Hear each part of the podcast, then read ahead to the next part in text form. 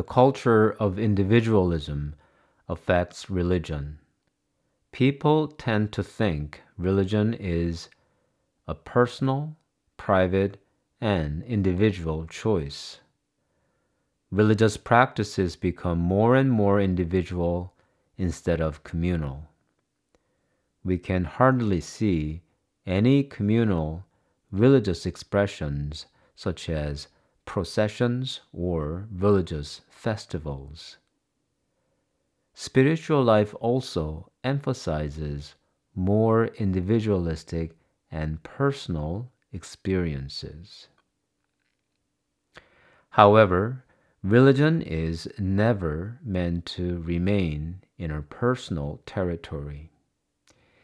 If religion were essentially personal and private, it should have a different name. Religion is essentially communal and public because religious faith is shared, expressed, nourished among people in the community. Although religious faith cannot be measured by dimension or expressed with quantities, it is never subjective. On the opposite, from the time of old, people have presented religious faith as objective truth. It is only in our times that humanity hears my faith.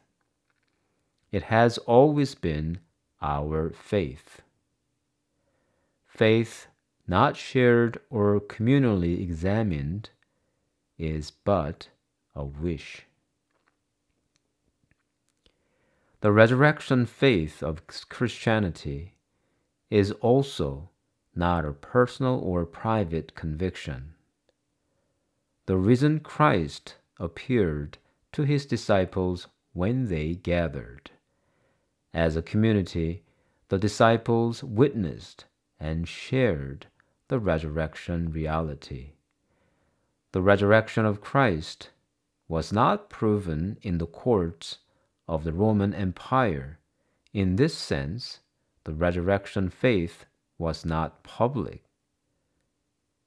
Or we should say, the resurrection of Jesus was not verifiable with material methods. It was a fact and reality, however, but not a materialistic object. It was spiritual and heavenly, and the community of the disciples observed it and shared among themselves and proclaimed outside. This pandemic seems to drive our faith into our personal and private space. Although cold winter weathers keep nature frozen for a while, nature does not die. It gathers power during the winter while waiting for the spring. Under the pandemic, our faith gathers its strength inside.